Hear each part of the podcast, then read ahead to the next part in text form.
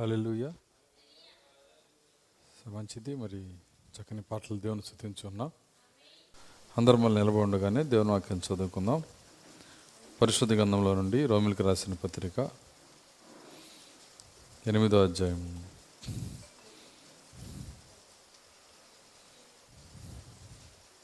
ఒకటో వచ్చి నుంచి మనం చదువుకుందాం. కాబట్టి ఇప్పుడు క్రీస్తు చేస్తున్నందున్న వారికి ఏ శిక్షా విధి లేదు. క్రీస్తు చేస్తున్నందు జీవమునిచ్చు ఆత్మ యొక్క నియమము పాప మరణముల నియమము నుండి నన్ను విడిపించెను. ఎట్లనగా ధర్మశాస్త్రము దేన్ని చేయజాలకపోయినో దాన్ని దేవుడు చేసెను. శరీరం అనుసరింపక ఆత్మను అనుసరించి నడుచుకుని మన యందు ధర్మశాస్త్ర సంబంధమైన నీతి విధి నెరవేర్చబడవలని పాప పరిహారము నిమిత్తము దేవుడు తన సొంత కుమారుని పాప శరీరాకారముతో పంపి ఆయన శరీరమందు పాపమునకు శిక్ష విధించెను. శరీరానుసారులు శరీరం విషయముల మీద మనస్సునుంతురు. ఆత్మానుసారులు ఆత్మ విషయముల మీద మనస్సునుంతురు. శరీరానుసారమైన మనస్సు మరణము ఆత్మానుసారమైన మనస్సు జీవమును సమాధానమై ఉన్నది దేవుడు తన వాక్యం దీవించునుగాక ప్రార్థించుకుందాం. స్తోత్రములు ప్రభువ కృపగల తండ్రి నీ స్తోత్రాలు చెల్లిస్తున్నాం. తండ్రి యొక్క శనివార కోడికలో ఈ రీతిగా మిమ్మల్ని స్థుతించడానికి ఆరాధించడానికి నాయన నీ పరిశుద్ధాత్మను మరికొంత మేము పొందటానికి నేడనే సమయాన్ని మాకు ఇచ్చినందుకు వందనాలు చెల్లిస్తున్నా. ఈ సమయం పానీయక నీ సన్నిధిలో మేము ఎందుకు వచ్చామో తండ్రి ఆ ఉద్దేశాన్ని నెరవేర్చుకునే శక్తి మాకు దయచేయండి. నీ పరిశుద్ధాత్మతో నింపబడుటకు మిమ్మల్ని ఆరాధించే శక్తి పొందుకొనుటకు నూతన జీవమును పొందుకొనుటకు నూతన బలం పొందుకొనుటకు కృప మాకు దయచేయండి ప్రభువా. మా ఆలోచనలు మా తలంపులు స్వాధీనపరచుకొనండి. ఓ మమ్మల్ని మీ ఆత్మతో నింపండి ప్రభువా. పరిశుద్ధాత్మ శక్తితో మమ్మల్ని నింపండి. ఈ స్థలం నుంచి వెలుచున్నప్పుడు నాయన ఓ నింపబడిన పాత్రలుగా మేము వెలుక నుంచి వెళ్ళటకు సహాయము దయచేయండి. చదవబడిన లేఖనాన్ని మా కొరకు ఇరవండి. నన్ను చెలుచాటును మరుగు చేయండి. తండ్రి వినుచున్న నీ బిడల బిడ్డల హృదయాలని అభిషేకము దయచేయండి. తండ్రి నాయన బలహీన నన్ను బలపరిచి ప్రభువా. మీరే మాట్లాడి మీ నామానికి మహిమ తెచ్చుకోమని యేసుక్రీస్తు నామములో ప్రార్థించి వేడుకొంచున్నాము తండ్రి. ఆమె కూర్చుందాం.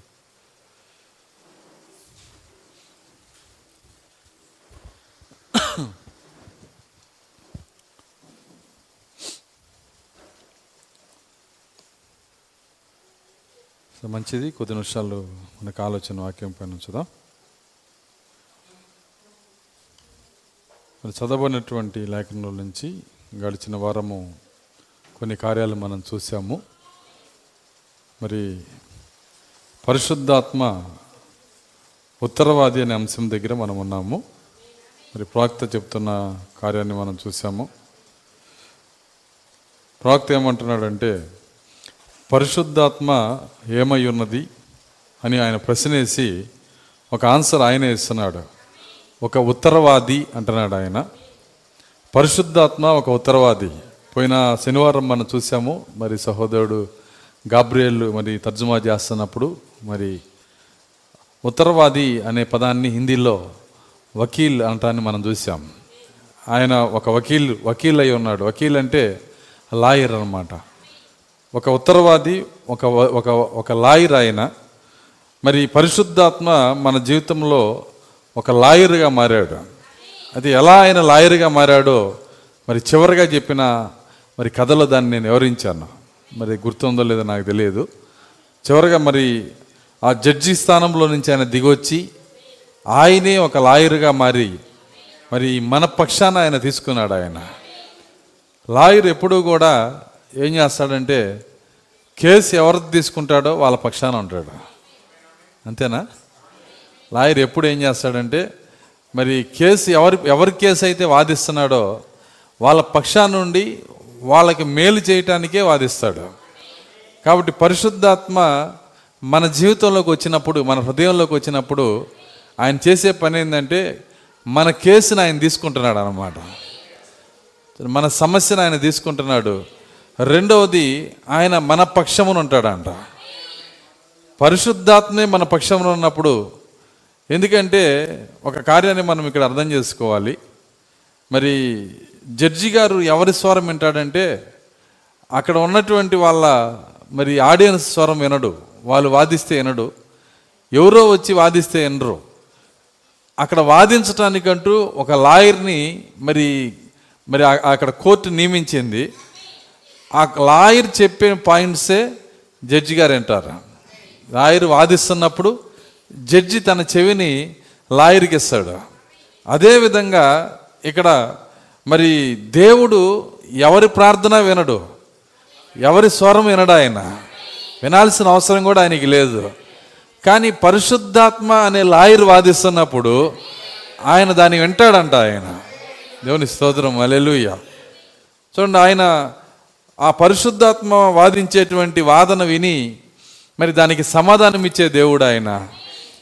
కాబట్టే అయితే ఇక్కడ ఒక కార్యం ఏంటంటే జడ్జి ఆయనే లాయర్ కూడా ఆయనే.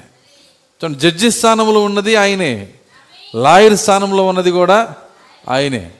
కాబట్టి మన పక్షమును ఆయన తీసుకొని మరి వాదిస్తున్నప్పుడు మరి దేవుడు ఎప్పుడూ కూడా మరి మన పక్షాన్ని తీసుకున్నాడంటే ఆయన ఓడిపోయే లాయర్ కాదు ఆయన. ఒక లాయర్కి గెలుపు ఓటములు ఉంటాయి. కానీ ఈ లాయర్కి ఓడిపోవటం అనేది ఉండదు.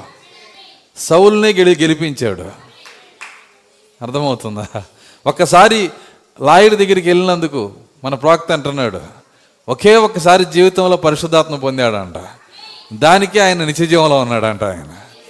సరే మనకే మన లాయర్ ఎంత పవర్ఫుల్ లాయరో చూడండి ఆయన.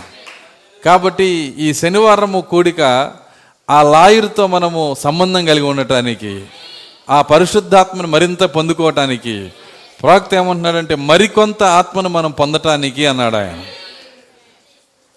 పరిశుద్ధాత్మ పొందామా లేదు అనేది ఇక్కడ ప్రశ్న కాదు. పరిశుద్ధాత్మ పొందాము అయినా అది అది చాలదు. ఆయన ఏమన్నాడంటే మరికొంత అనే పదాన్ని ప్రవక్త వాడుతున్నాడు. మరికొంత ఆత్మ పొందటానికి ఎందుకంటే మనం పొందిన ఆత్మ మన పోరాటానికి సరిపోకపోవచ్చు. మనం పొందిన ఆత్మ మన జీవితానికి సరిపోకపోవచ్చు. దానికే లేఖనంలో కూడా ఒక మాట ఉంది. మలాకి గ్రంథము.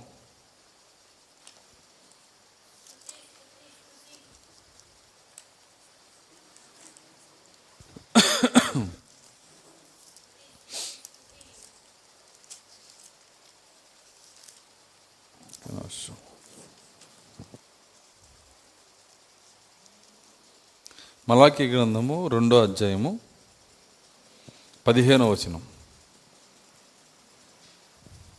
కొంచెంగా నాయనను కొంచెముగానైనను దైవాత్మ నొందిన వారిలో దైవాత్మ నొందిన వారిలో ఎవరినూ ఇలాగను చేయలేదు. ఎవరునూ ఇలాగూ చేయలేదు. అంటే దైవాత్మ కొంచెం పొందుకోవటం ఉంది ఎక్కువ పొందుకోవటం ఉంది.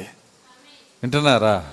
బైబిల్ ఏం చెప్తుందంటే కొంచెముగానైనను దైవాత్మ పొందిన వారిలో ఎవరు ఇలాగూ చేయలేదు. అదే ఎక్కువగా పొందుకుంటే అలా చేయరుగా అసలు? అర్థమవుతుందా? అంటే దేవునికి వ్యతిరేకమైన కార్యాన్ని మనము చేయలేము. పరిశుద్ధాత్మ సమృద్ధిగా ఉన్నప్పుడు సమృద్ధి అయిన విజయం మనకు వస్తుంది ఇక్కడ. కాబట్టి దేవుని సన్నిధిలో మనం ఏం చేయాలంటే మరి ప్రతిరోజు ప్రతి కోడికలో ప్రతి ఒక్క ఆరాధనలో అందుకే ప్రాక్త అన్నమాట మరికొంత ఆత్మ అన్నాడు ఆయన. మరికొంత పరిశుద్ధాత్మ. శనివారం వచ్చామా? మరికొంత పరిశుద్ధాత్మ మాకు దయచేయండి ప్రభువా. ఈ పోరాటంలో జయించడానికి కావాల్సిన శక్తి మాకు దయచేయండి. ఎందుకంటే పరిశుద్ధాత్మ ఎవరంటే పైనుంచి వచ్చే శక్తి అన్నాడు ఆయన. ఆ పైనుంచి వచ్చే శక్తి మరికొంత శక్తి కావాలి. సో నిన్న నిన్న తిన్న భోజనానికి నిన్న ఆ శక్తి ఖర్చు చేసాం ఈరోజు పనులు చేయాలంటే ఈరోజు తిని తెచ్చుకోవాలా? సో శక్తి మరి నిన్నటిదే వాడితే ఏమైందంటే నీరసంగా నడవాల్సి వస్తుంది. కాబట్టి ఈరోజు మరి కొంత పొందుకోవాలి. రేపు మరి కొంత పొందుకోవాలి. పరిశుద్ధాత్మ నుంచి శక్తి పొందుకుంటా ఉండాలి. కాబట్టి పరిశుద్ధాత్మ యొక్క శక్తి మనకు అవసరం గనక ఈరోజు పోరాటంలో అనేక మంది ఓడిపోవటానికి పడిపోవటానికి తగినంత మరి క్రీస్తుకు మరి సంతోషకరమైన జీవితాన్ని జీవించకపోవటానికి కారణం ఏంటంటే ఆత్మ యొక్క లోపమే. కాబట్టి ఆత్మ యొక్క లోపము అది ఎక్కడే తీసుకొని వెళ్తుందంటే కొన్ని రోజులకి మరి బుద్ధి లేని కన్యకల్లో తీసుకొని వెళ్ళిపోయిద్ది. ఎందుకంటే బుద్ధి లేని కన్యకలకు ఉన్నటువంటి సమస్య ఏంటంటే నూనె యొక్క కొదువ. కాబట్టి నూనె కొదువులోకి మనం వెళ్ళకుండా ఉండాలంటే ప్రతిరోజు పరిశుద్ధాత్మ కోసం మనం ప్రార్థన చేయాలి. ఆయన ఆత్మశక్తి మనం పొందుకునేంత వరకు విడిచిపెట్టకుండా. ఎందుకంటే మనం జీవించే జీవితము ఆత్మ వల్లనే జీవించగలుగుతాము వర్త వర్తమానాన్ని ఆత్మ వల్లనే మనం చేయగలుగుతాం. మనంతట మనం చేయలేం. ఒక్కొక్కసారి మనము ఎంత మంచివారమైనా ఎంత పట్టుదల ఉన్నా చెయ్యాలనుకున్నది చేయలేం. అయితే అది చెయ్యాలి అంటే శక్తినిచ్చేది ఏంటంటే కేవలం పరిశుద్ధాత్మ మాత్రమే. కాబట్టి ప్రతి దినము పరిశుద్ధాత్మ కోసము ప్రతి దినము ప్రార్థించాలి. ప్రతిరోజు పరిశుద్ధాత్మ కోసం ప్రార్థించాలి. మరి ముఖ్యంగా ఇట్లాంటి శనివార కోడికలో కూర్చొని ఈ యొక్క మరి ఈ యొక్క వర్తమానం అయిన తర్వాత కూర్చొని ప్రభువా నన్ను మీ ఆత్మతో నింపమని దీని తర్వాత అరగంట సేపు మనం ప్రార్థిస్తాం కదా. ఆ అరగంట సేపు మన అవసరాలు దేవుని దగ్గర అడగకుండా ఈ అరగంటని పరిశుద్ధాత్మ కొరకు ప్రార్థనకి ఇచ్చేసేద్దాం ఆ సమయాన్ని. ఎప్పుడైతే ఆ సమయాన్ని ఇచ్చేస్తామో ఆ అరగంట నీ ఆత్మతో నింపమని అడిగినప్పుడు మరలా తిరిగి శనివారం వచ్చేంత వరకు కావలసిన ఫ్యూయల్ దేవుడు నీకు ఇచ్చేస్తాడు ఆయన. దేవుని స్తోత్రం. అలెలుయ్య కాబట్టి ఇక్కడ నింపబడకుండా బయట పోరాటము జయము అనేది లేనే లేదు. సో అనేక మంది ఏం చేస్తారంటే ఆదివారం ఆరాధన మరి ఆ సమయానికి వచ్చేస్తారు వెళ్ళిపోతారు. మరి ప్రార్థన అనేది ఉండదు. చూడండి, చాలా సమయాల్లో ప్రార్థనా కోడికలు అంటే చాలామంది ఇష్టపడరు. చూడండి, బుధవారం ఇంకా నిండుగా ఉంటుంది శనివారం ఇంకా పలుచగా ఉంటుంది. ఎందుకంటే ప్రార్థనా కోడిక ఉన్నది కాబట్టి పాస్టర్ గారు ప్రార్థన చేపిస్తారు ఎందుకులేండి అని ఆగిపోయే వాళ్ళు చాలామంది ఉంటారు. కానీ నిజముగా పరిశుద్ధాత్మ పొందిన వ్యక్తి మరి అన్నిటికన్నా ప్రార్థనా కొడికి ఎక్కువ విలువిస్తాడు. ప్రవక్త ఏమంటున్నాడంటే నేను అన్నిటికన్నా ప్రార్థనకి ఎక్కువ విలువిస్తాను అంటున్నాడు ఆయన. మరి ప్రార్థన కూడిక మనం విలువిస్తే ఆ ఆ ప్రార్థనలోనే దేవుడు మనల్ని కలుసుకుంటాడు. ఆ పరిశుద్ధాత్మ శక్తిని మనం పొందుకుంటాం. దేవునితో మనము ప్రశాంతంగా కూర్చొని మరి ఆయనతో మనము చక్కగా మనసు ఇప్పి మాట్లాడుకొని మరలా తిరిగి దేవుని చేతిని మన చేతిని కలుపుకునే సమయం ఇదే. దేవుని స్తోత్రం. అలెలుయ్య కాబట్టి అలాంటి చక్కని సమయం. ఇంట్లో ఉన్న ఏదో ఒక సమస్య ఏదో ఒకటి వినపడతా ఉంటుంది. ఇంట్లో నువ్వు ప్రార్థన చేస్తుంటే ప్రార్థన చేయని వాళ్ళు పనులు చేసుకునే వాళ్ళ శబ్దాలు వినపడుతుంటాయి నిజమేనా? మరి ఎందుకు ఎవరో ఒకళ్ళ శబ్దాలు ప్రశాంతంగా అయితే నువ్వు చేయలేవు. కానీ ఇలాంటి ఆరాధనలో మనం కూర్చొని ప్రార్థన చేస్తున్నప్పుడు మనసు ఇప్పి దేవునితో మాట్లాడుతున్నప్పుడు మరికొంత పరిశుద్ధాత్మని దేవుడు మన హృదయంలో పోస్తాడు ఆయన. దేవుని స్తోత్రం. అల్లెలుయ్య కాబట్టి శనివార కూడికలు మనం పోగొట్టుకోకూడదు. శనివార కోడిక ఎంతో ప్రాముఖ్యమైంది. ఎందుకంటే మరికొంత ఆత్మతో మనము నింపబడతాము గనక. చాలామంది ఏమంటారంటే ఎప్పుడో ముప్పై ఏళ్ళ క్రితము దేవుని సన్నిధిలో ప్రార్థన చేస్తే పరిశుద్ధాత్మ తాకిడి వాళ్ళకి వచ్చింది వెలుగు వచ్చింది ఒక అనుభవం వచ్చింది. ఇంకా అయిపోయింది నాకు. నాకు అప్పటి నుంచి నేను ఇంకెప్పుడు పరిశుద్ధాత్మ కావాలని అడగలేదు. అలా కాదు మనం ఉండాల్సింది. మనం ప్రతిరోజు నింపబడాలంటున్నాడు ఆయన. ప్రతిరోజు మరికొంత ఆత్మ నాకు కావాలి ప్రభువా.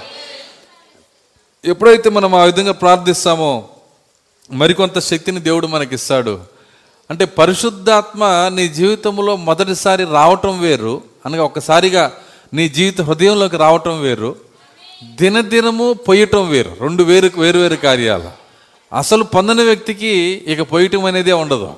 ఇంకొద్ది శక్తి ఇవ్వటం అనేదే ఉండదు. అసలు పొందని వ్యక్తి ఏం చేయాలంటే కూర్చొని ఆత్మ వచ్చేంతవరకు ప్రార్థన చేయాలి.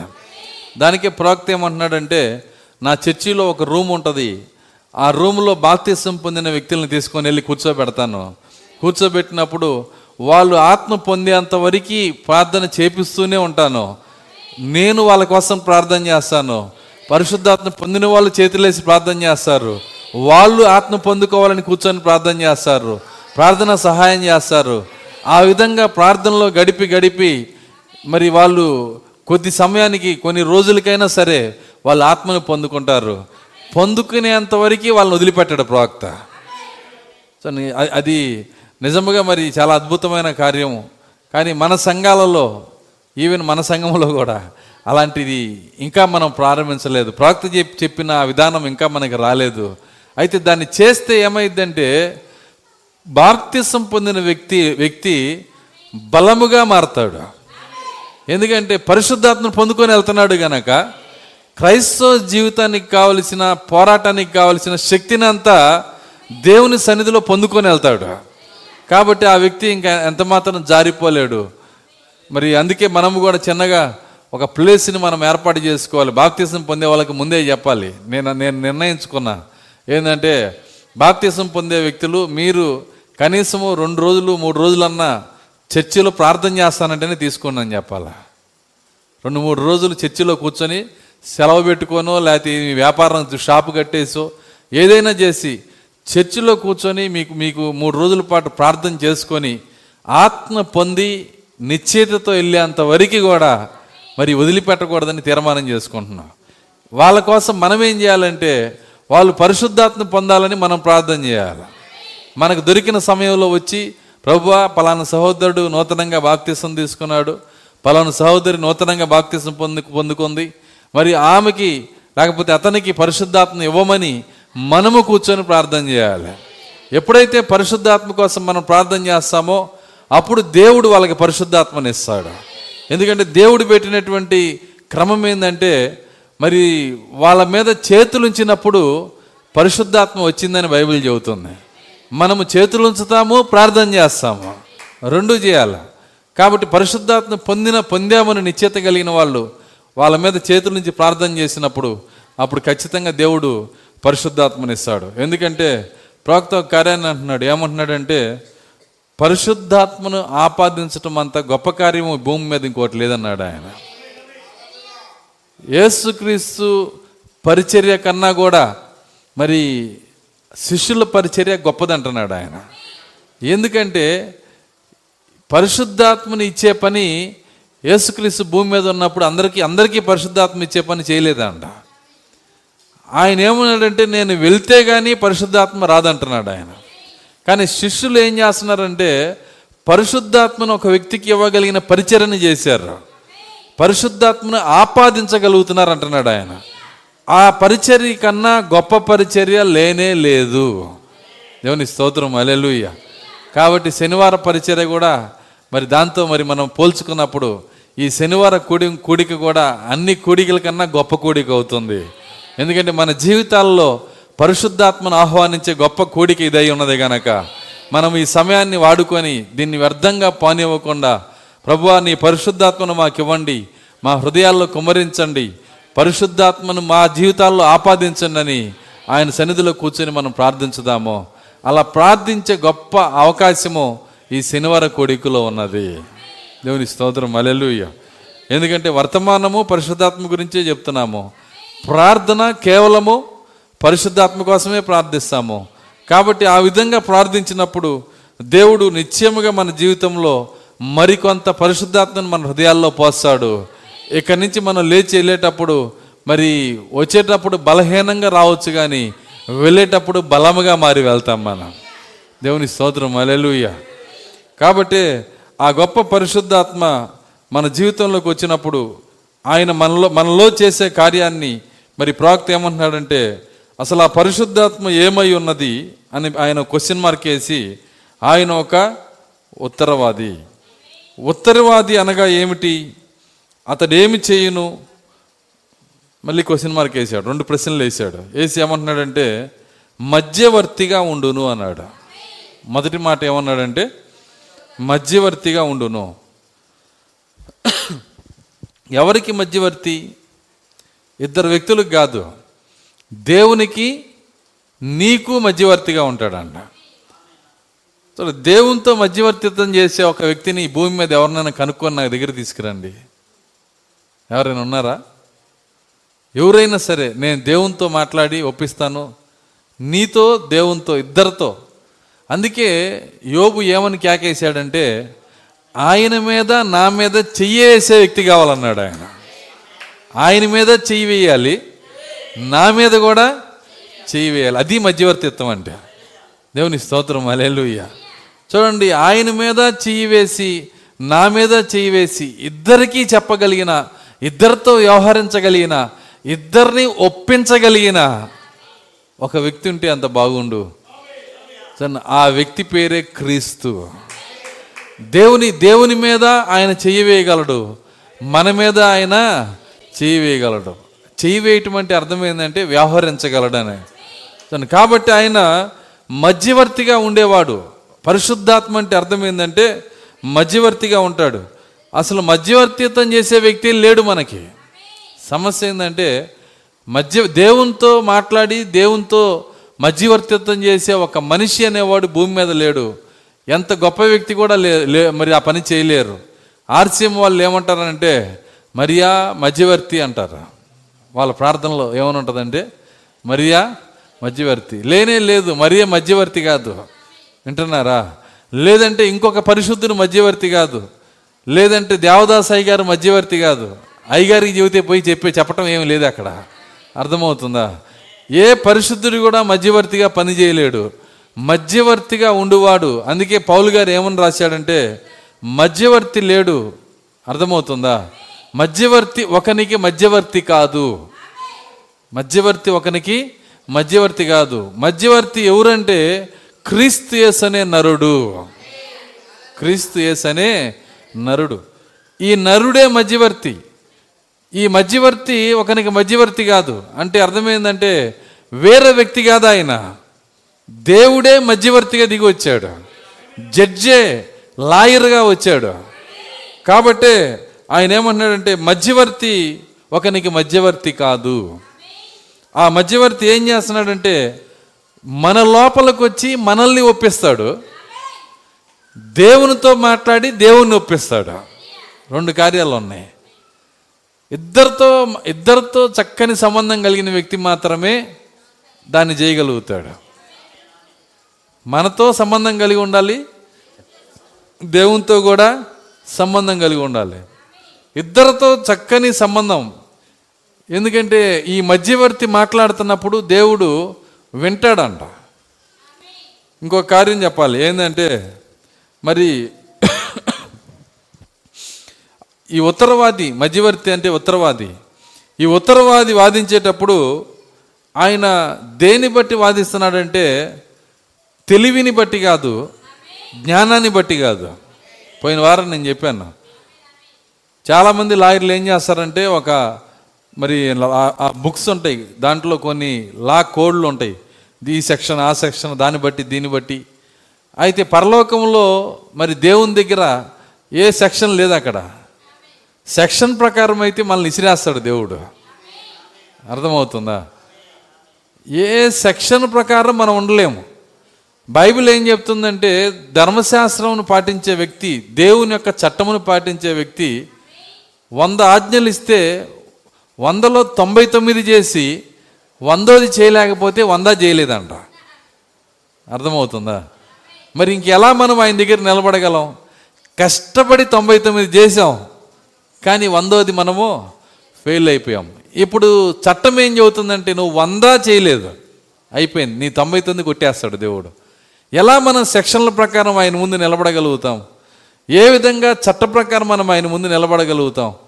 కాబట్టే ఏ చట్ట ప్రకారము మన లాయర్ మన కోసం వాదిస్తున్నాడు అనేది ఒక ప్రశ్న. సో నీ యొక్క మధ్యవర్తి లేకపోతే మన ఉత్తరవాది మన లాయర్ మన వకీలు దేని బట్టి ఆయన వాదిస్తున్నాడు అని అని అడిగినప్పుడు ఆయన వాదన దేని బట్టి చేస్తాడంటే పరిహారమును బట్టి వాదిస్తాడంట. దేని బట్టి? పరిహారమును బట్టి. పరిహారము అంటే అర్థమైందంటే చూడండి అక్కడ మనము ఒక కార్యాన్ని చేసినప్పుడు తప్పిపోయినప్పుడు ఒక పొరపాటు చేసినప్పుడు ఆ పొరపాటుకు రావలసిన శిక్ష సింహాసనం వద్ద నుంచి బయలుదేరినప్పుడు వకీల్ అక్కడ నిలబడి ఉంటాడు. ఉత్తరవాది అక్కడ నిలబడి ఉంటాడు. ఆయన దేని బట్టి వాదిస్తాడంటే పలానా సెక్షన్ బట్టి మనం నిర్దోషులమని చెప్పడు. ఆయన పరిహారమును బట్టి వాదిస్తాడు. ఏంటి పరిహారం అంటే ఆయన అంటాడు అయ్యా ఇతన్ని బదులు నేను మరణించాను అని చెప్పేది అది. ఇతను చేసిన పాపములు నా మీద పడ్డాయి. ఇతని అతిక్రమములు నా మీద పడ్డాయి. ఉందా లేఖనం ఉందా? విషయాలు చూడండి అక్కడ. యెషయా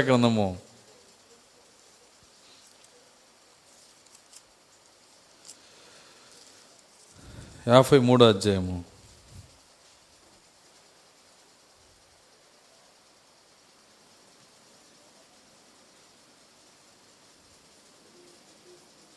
నాలుగో వచ్చిన చూద్దాం నిశ్చయముగా నిశ్చయముగా అతడు మన రోగములను భరించును. అతడు మన రోగములను భరించను. భరించెను. మన వ్యసనములను మన వ్యసనములను వహించును. వహించెను. అయినను చూడండి మన రోగములను ఆయన భరించాడంట. ఒక అనారోగ్యములు మనం ప్రార్థన చేసినప్పుడు పరిశుద్ధాత్మ దేవుని సింహాసనం దగ్గర ఏమని మొరపెడతాడంటే ఇతనిలో ఉన్న రోగాన్ని నేను భరించాను. దేవుని స్తోత్రం అల్లెలుయ్య ఎవరైనా మన అప్పు ఒకళ్ళు కట్టేశారనుకో అనుకుందాం. మన అప్పు ఎవరైనా కట్టేస్తే మరలా అప్పు ఇచ్చిన వ్యక్తి మన దగ్గరకు వచ్చి అడిగితే అది న్యాయమేనా? నువ్వు ఒక పది లక్షలు అప్పు చేసావు దాన్ని ఎవరు తీర్చ నువ్వు తీర్చలేకపోయావు. ఎవరో నీ రక్త రక్త సంబంధి నీ దగ్గర బంధువు ఆ పది లక్షలు కట్టేశాడు. కట్టేసినాక మళ్ళీ అతను వచ్చి వింటున్నారా? నీ బంధువు కట్టాడయ్యా కడితే కట్టాడు నువ్వే పది లక్షలు నాకు అంటారా ఎవరైనా? ఎందుకు ఎందుకనరు కట్టేశారు కదా ఎవరైనా వాడి డబ్బు వాడికి కావాలి తీరిపోయింది అయిపోయింది. అదేవిధంగా ఇక్కడ మన రోగాన్ని మన అతిక్రమాలని మన పాపాన్ని ఒక ఆయన భరించాడు. మరి సింహాసనం మీద కూర్చున్న ఆయన రెండింతలు వసూలు చేసేవాడు కాదు ఆయన. ఆయన నీతిగల న్యాయాధిపతి. యేసు దగ్గర తీసుకొని అనగా క్రీస్తు దగ్గర తీసుకొని నీ దగ్గర తీసుకునేవాడు కాదు ఆయన. ఇద్దరి దగ్గర వసూలు చేయడు. భూ సంబంధమైన మనిషే దాన్ని చేయడు. మరి మనం మన దగ్గర ఎందుకు చేస్తాడు ఆయన? కాబట్టే మనము ఈ లేఖనాన్ని ఉన్నది ఉన్నట్టుగా నమ్మాలి. మన రోగములు ఏమన్నాడు ఆయన? నిశ్చయముగా అతడు మన రోగములను భరించను. భరించెను. నిశ్చయం. అందులో ఏ డౌట్ లేదనమాట మన రోగములను భరించెను. పరిహారము చెల్లించబడింది. మన రోగముల నిమిత్తము పరిహారము చెల్లించబడింది. కాబట్టి దేవుని దగ్గర ఈ మాట ఎత్తి ప్రార్థన చేసే స్వస్థత ఎమ్మటే వస్తుందండి. అందులో డౌటే లేదు. సిలువ నాది. సిలువ నా కొరకే జరిగింది. సిలువను నేను అంగీకరిస్తున్నాను. సిలువలో నా ప్రభు అయిన యేసుక్రీస్తు నా రోగములన్నీ నిశ్చయముగా ఆయన భరించాడు. ఆయన భరించాడంటే నేను రోగిగా ఉండాల్సిన అవసరము లేదు. సో మన యొక్క మన యొక్క నిశ్చయత పైన మన తీర్మానం పైన ఆయన ప్రధాన యాజకుడు అంట. దేనిపైన యాజకత్వం చేస్తాడు? మన తీర్మానం పైన. మన తీర్మానం సరిగా లేదనుకో. మన హృదయంలో గందరగోళం ఉందనుకో. గందరగోళం పైన ఎట్లా ప్రధాన యాజకత్వం చేస్తాడు ఆయన? కాబట్టి నీ నిశ్చయత ఎలా ఉంది? నీ తీర్మానం ఎలా ఉంది? నీ తీర్మానము ఏదో కొత్త బయలుపాటు మనకు అవసరంలా? ఉన్న లేఖనాన్ని నమ్మితే చాలు మనము. ఉన్న వాక్యం ఏంటి? లేఖనం ఏం చెప్తుంది? నిశ్చయముగా మన రోగములు ఆయన భరించను. ఇదే మాట ఒకటికి వంద సార్లు నీ మనసులో చెప్పుకో. బయటోడు చూసి అంటాడు ఏదో మంత్రం చదువుతున్నాడని. మంత్రమో తంత్రమో? నువ్వు దాన్ని హృదయంలో పదే పదే చెప్పావంటే అది నీ విశ్వాసంగా మారిపోయిందంటే ఆ లేఖనాన్ని బట్టి నీకు స్వస్థత వస్తుంది. అందుకే పేతురు కొత్త నిబంధనకు వచ్చేటప్పటికి ఒక మాట చెప్పాడు. ఏమన్నాడంటే ఆయన పొందిన దెబ్బల వలన ఆయన పొందిన గాయముల వలన మనకు స్వస్థత వచ్చుచున్నది. ఎలా చెప్పగలిగాడు? ఇక్కడ మాట రాసి ఉంది. యెషయా యాభై మూడు చదివాడు ఆయన. నిశ్చయముగా మన రోగములు ఆయన భరించెను. దేవుని స్తోత్రం. అలెలుయ్య బైబిల్ ఏం చెప్తుందంటే నీ శిక్ష ఆయన మీద పడింది. ఇక నీవు రోగిగా ఉండాల్సిన అవసరము లేదు. దాన్ని నువ్వు పదే పదే నీ హృదయంలో అనుకుంటూ వాక్యం పైన నిలబడు. నువ్వు నిలబడటానికి ఒక వాక్యాన్ని పెట్టుకో. వాక్యం పైన నిలబడు. దేవుని దగ్గర దాన్నే మాట్లాడు. అవును ప్రభా నా రోగములు నువ్వు భరించావు నా వ్యసనములు నువ్వు భరించావు. నిజముగా నా నా ప్రభు అయిన యేసుక్రీస్తు నా బదులు ఆయన భరించాడు. ఆయన భరించాడు గనక నేను రోగిగా ఉండాల్సిన అవసరము లేదు. దేవుని స్తోత్రం అలెలుయ్య ఇద్దరం భరిస్తామని చెప్పమాకండి. అర్థమైంది నేను చెప్పింది? ఆయన భరించాడు నేను భరిస్తా. అలా చెప్పొద్దు. నీది ఆయన చెల్లించాడు. చెల్లించిన అప్పుని మనం తీసుకోవాలా? ఆ చెల్లించినటువంటి ఆ రసీదుని మనం తీసుకోవాలి. ఇంకో కార్యం ఉంది. ప్రాక్త ఏమంటున్నాడంటే నీ రోగములు ఆయన భరించాడు అని రుజువైందంటే ఆయన అప్పు కట్టేసి నీ రోగము నీ అతిక్రమం నీ పాపం నిమిత్తం ఆయన అప్పులు కట్టేసి రిసిప్ట్ ఇచ్చాడంట. రసీదు రసీదు ఇచ్చాడు రిసిప్ట్. ఏంట రిసిప్ట్ అంటే అదే పరిశుద్ధాత్మ. ఎందుకంటే ఆయన పేపర్ వాడడు. ఆయన ఆయన ఏ బుక్ వాడడు. ఆయన ఏమి ఇస్తాడంటే రసీదు ఇస్తాడు అంతే రసీదు నీ లోపలికి వస్తే కలువరి శిలువలో వెల చెల్లించిన ఆత్మ అది. ఆ రసీదు ఏంటంటే ఏ ఏ ఆత్మ అయితే కలవరి శిలువలో వెల చెల్లించిందో ఆ పరిశుద్ధాత్మే ఈరోజు ఇక్కడ సజీవంగా ఉన్నాడు ఆయన. ఆయన నీ లోపలికి వస్తే ఆ రిస్ ఆ రసీదు నీ హృదయంలోకి వస్తే ఆ రిసిప్ట్ చూసినప్పుడు రోగం నీ దగ్గర నుంచి వదిలి వెళ్ళిపోయిద్ది. పాపం నిన్ను విడిచిపెట్టి వెళ్ళిపోతుంది. ఎందుకంటే రసీదు నీ దగ్గర ఉంది. అప్పు చెల్లించిన రసీదు నీ దగ్గర ఉంది. దేవుని స్తోత్రం. అలెలుయ్య ఇంకా అంటున్నాడు తర్వాత చదువుదాం నాలుగు. అయినను మన వ్యస వ్యసనములను వహించను. నిశ్చయముగా అతడు మన రోగములు భరించెను. మన వ్యసనములను వహించును. మన వ్యసనములను వహించెను. అయినను అయినను. మొత్తబడిన వానుగాను. దేవుని వలన బాధింపబడిన వానుగా దేవుని వలన బాధింపబడిన వానిగాను. శ్రమనొందిన వానుగాను. శ్రమ నొందిన వానిగాను. మనం అతనిని ఎంచితిమి. మనం అతన్ని ఎంచితిమి. మన అతిక్రమ క్రియలను బట్టి. మన అతిక్రమముల క్రియలను బట్టి. అతడు గాయపరచబడిను. అతడు గాయపరచబడెను. మన దోషములను బట్టి. మన దోషములను బట్టి. నలగొట్టబడిను నలగొట్టబడెను. మన సమాధా సమాధానార్థమైన శిక్ష మన సమాధానార్థమైన శిక్ష అతని మీద పడిను. అతని మీద పడెను. మన దోషములు బట్టి అతను నలగొట్టబడెను. అంటున్నారా? చూడండి ఈ ఈ కార్యాన్ని మనము విశ్వసిస్తేనే మన ఆ- ఆ యొక్క ఫలితం మనదైద్ది. మన హృదయంలో మొట్టమొదటి నమ్మాలి. అవును ప్రభు నేను అంగీకరిస్తున్నాను. నా దోషములను కూర్చిన శిక్ష నీ మీద పడినది. అదేదో తప్పించుకోవడానికి వేసేది కాదు అది దాన్ని తప్పించుకోవడానికి వేయటం అంటే అర్థమైందంటే ఓ కార్యం ఉంటుంది. ఎవరైనా చెరువులో కానీ కాలంలో కానీ పడితే వాళ్ళని తీయటానికి వెళ్ళే వ్యక్తి ఎంత ఈత వచ్చిన వ్యక్తి కూడా ఆలోచిస్తాడు. ఎందుకు ఆలోచిస్తాడంటే ఒకసారి మా తాత చెప్తున్నాడు నీకు బాగా ఈత వచ్చు కదా మరి ఆ ఆ వ్యక్తి మునిగిపోతున్నప్పుడు ఎందుకు దూకలేదంటే అతను అంటున్నాడు నేను దూకితే ఏం చేస్తాడంటే మరి అతను నా తలను ముందు దించి తలను కిందకి నీళ్ళలో తొక్కి అతను పైకి లెగుస్తాడంట. ముందు అసలు ఇతన్ని లెగవనివ్వడు. అర్థమవుతుందా? ఈ ఈత వేసి కాపా ఈత వేసుకుంటూ వెళ్ళి కాపాడే వ్యక్తిని ఆ మునిగిపోయే ఆ తొందరలో ఏదో రకంగా పైకి లెగవాల నేల మీద నుంచి అని కాపాడే వ్యక్తిని తొక్కుతాడంట. వింటున్నారా? మనము ఆ విధముగా ఆయన మనల్ని రక్షించడానికి వచ్చాడు కాబట్టి ఆయన తొక్కి మనం పైకి రావటం కాదు. ఏదో రకంగా రక్షించే ఒక వ్యక్తి ఉన్నాడని అనుకోవటం కాదు. దాన్ని పశ్చాత్తాప హృదయంతో తీసుకోవాలంట. అందుకే ఆ రక్తాన్ని తీసుకునే విధానం ఏంటంటే ప్రాక్త అంటున్నాడు. వాక్యం ఏమంటుందంటే హిస్సోపు మొక్కతో దాన్ని తీసుకోవాలన్నాడు ఆయన. హిస్సోపు లేకుండా దాన్ని తీసుకోకూడదు. బ్రష్ తీసుకోకూడదు. మరి కొబ్బరి పీసు తీసుకోకూడదు. లేదంటే క్లాత్ తీసుకోకూడదు. హిస్సోపు మొక్కతోనే రక్తము నువ్వు తాకాలి. ఏంటి హిస్సోప్ అంటే చేదు మొక్క? ఆ చేదు మొక్క ఏంటంటే పశ్చాత్తాప హృదయము. పశ్చాత్తాప హృదయంతో నువ్వు ఆ రక్తం దగ్గరికి వెళ్ళినప్పుడు విశ్వాసంతో నువ్వు ఆ రక్తం దగ్గరికి వెళ్ళినప్పుడు రక్తం యొక్క ఫలితాన్ని దేవుడు నీకు ఇస్తాడు ఆయన. దేవుని స్తోత్రం అలెలుయ్య అందుకే ప్రవక్త అంటున్నాడు ఆయన్ని అనేక మంది గుద్దారంట అనేక మంది ఆయన తాకారు అనేక మంది ఆయన మీద పడ్డారు కానీ ఏ ప్రభావము ఆయనలో నుంచి వాళ్ళలోకి వెళ్ళలేదన్నాడు ఆయన.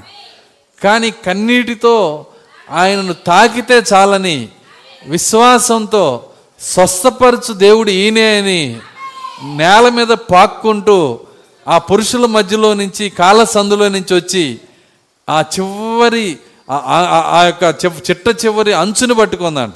వస్త్రం యొక్క అంచుని.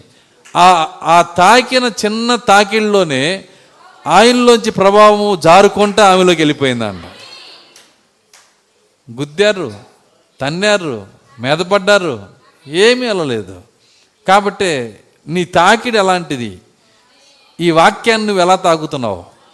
ఈ వర్తమానాన్ని నువ్వు ఎలా తాగుతున్నావు? ప్రభువు నువ్వు ఎలా తాగుతున్నావు? ఏదో నా సమయం వచ్చిందని రావటం కాదంటున్నాడు ఆయన. నిజముగా ఈ లేఖనం నా కొరకే ఉన్నది. నేను నా దోషం ఆయన మీద పడిందంటే ఆయన తల గురించి మనం పైకి ఎక్కటం కాదు పరలోకానికి. అది కాదు. నా దోషం ఆయన మీద పడి పడిందన్నప్పుడు కృతజ్ఞత చెప్పాలిగా మొట్టమొదట. కృతజ్ఞత హృదయమే దుఃఖ హృదయం అయి ఉంటుంది. దేవుని స్తోత్రం. అలెలుయ్య సంతోషము దుఃఖము ఈ రెండిటితో దేవునికి కృతజ్ఞత చెల్లించాలి. ఎందుకంటే మనల్ని ఎవరు రక్షించే వాళ్ళు లేనప్పుడు మధ్యవర్తి ఒకడు కూడా లేనప్పుడు మనకి మనల్ని దేవుని ఎదుట సమాధానపరిచే వ్యక్తే లేనప్పుడు సమాధానపరచడం కాదు కానీ మన శిక్ష ఆయన మీద అంట ఎంత కృప. ఎందుకంటే సమాధానపరిచే వాళ్ళు లేరు అసలు. అలాంటిది మన శిక్ష కూడా ఆయన మీద వేసుకున్నాడు.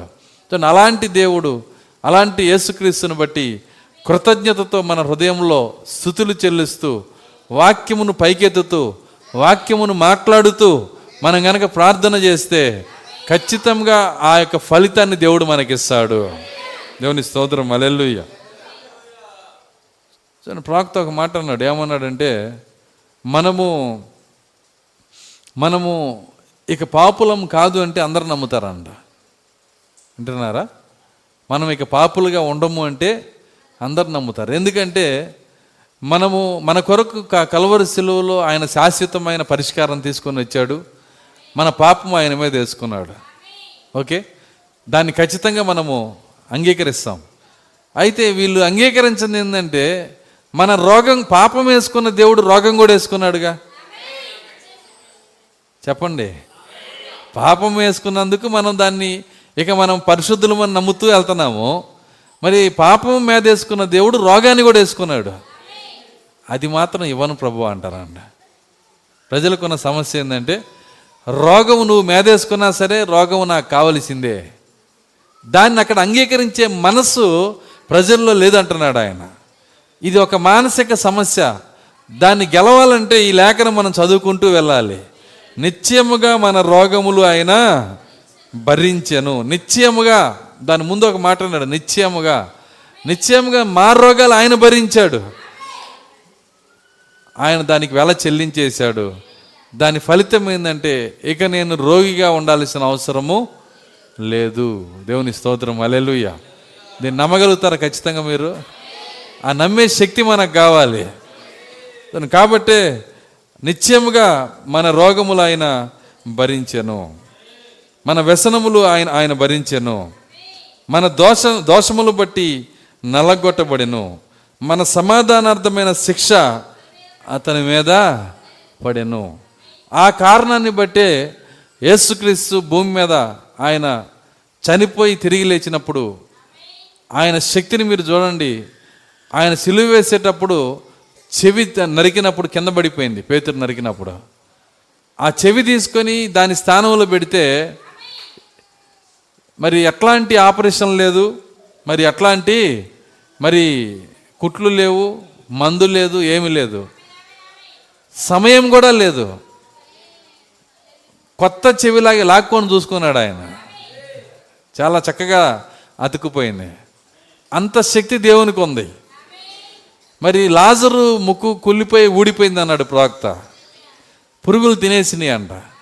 కానీ ఆయన స్వరం పిలిచినప్పుడు నూతన ముక్కు వచ్చేసింది ఆయనకి. తిరిగి కుళ్ళిపోయిన శరీరం అంతా వచ్చేసింది. అలాంటి శక్తి కలిగిన దేవుడు ఆయన తిరిగి లేచినప్పుడు వింటున్నారా? ఆయన చేతులలో ఆయన గాయములు ఆయన ఆయన కాళ్ళలో గాయములు అలాగే పెట్టుకొని లేచాడు. తోమతో అంటున్నాడు నా గాయములు ఏలిపెట్టి చూడు నా పక్కలో ఏలిపెట్టి చూడు. గాయం ఇంకా అక్కడే ఉంది. వింటున్నారా? గాయం ఇంకా అక్కడే ఉంది. ఆయన తిరిగి లేచాడు కానీ గాయాలతో లేచాడు. అంటే లాజరుకున్న లాజరుని అలా లేపిన దేవుడు తన శరీరాన్ని మార్చుకోలేడా? సైనికుడి చేవి అంటించిన దేవుడు తన శరీరాన్ని బాగు చేసుకోలేడా? ఎందుకు గాయాలతో లేచాడు? దానికి కారణం ఏంటంటే ఇప్పుడు ఆ యొక్క మధ్యవర్తి లేదంటే దాన్ని దాన్ని ఎలా చెప్పాలంటే ఆ యొక్క వకీలు మన కొరకు వాదించేవాడు పరలోకానికి వెళ్ళబోతున్నాడు.